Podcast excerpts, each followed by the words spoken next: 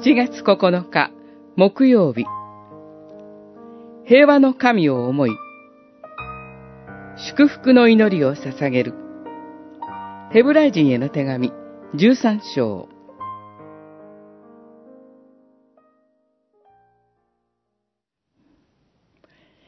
永遠の契約の地による羊の大牧者。私たちの主イエスを死者の中から引き上げられた平和の神が、御心にかなうことをイエス・キリストによって私たちにしてくださり、御心を行うために、すべての良いものをあなた方に備えてくださるように、栄光が、よよ限りなく、キリストにありますように。アーメン。十三章、二十節、二十一節。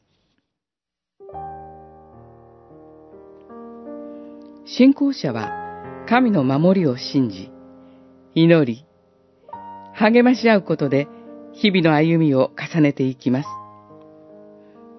私たちのために祈ってくださいと願ったこの手紙の著者は、手紙を手にする人々の顔を思い浮かべるようにして祝福の祈りを捧げています。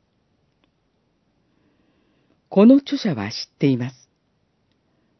教会が迫害にさらされ、仲間が牢に囚われ、虐待されていることを、教会の中でも不定や不正が横行していることを、神を信じ、人を愛し生きることが危機にさらされている世界。それは今、私たちが生きる世界でもあります。人につまずき、泣いています。苦難に疲れ果てています。時に信仰の死さえも経験しながら。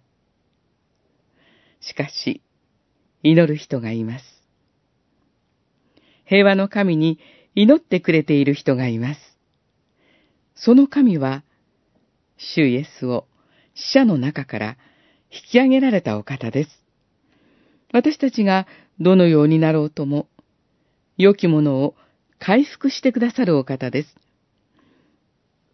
人間は本来、神が極めて良かった、と簡単の声を上げられた存在です。創世記一章三十一節あなたは祝福されるべき存在です。今日、平和の神の道からを信じ、祝福を祈ります。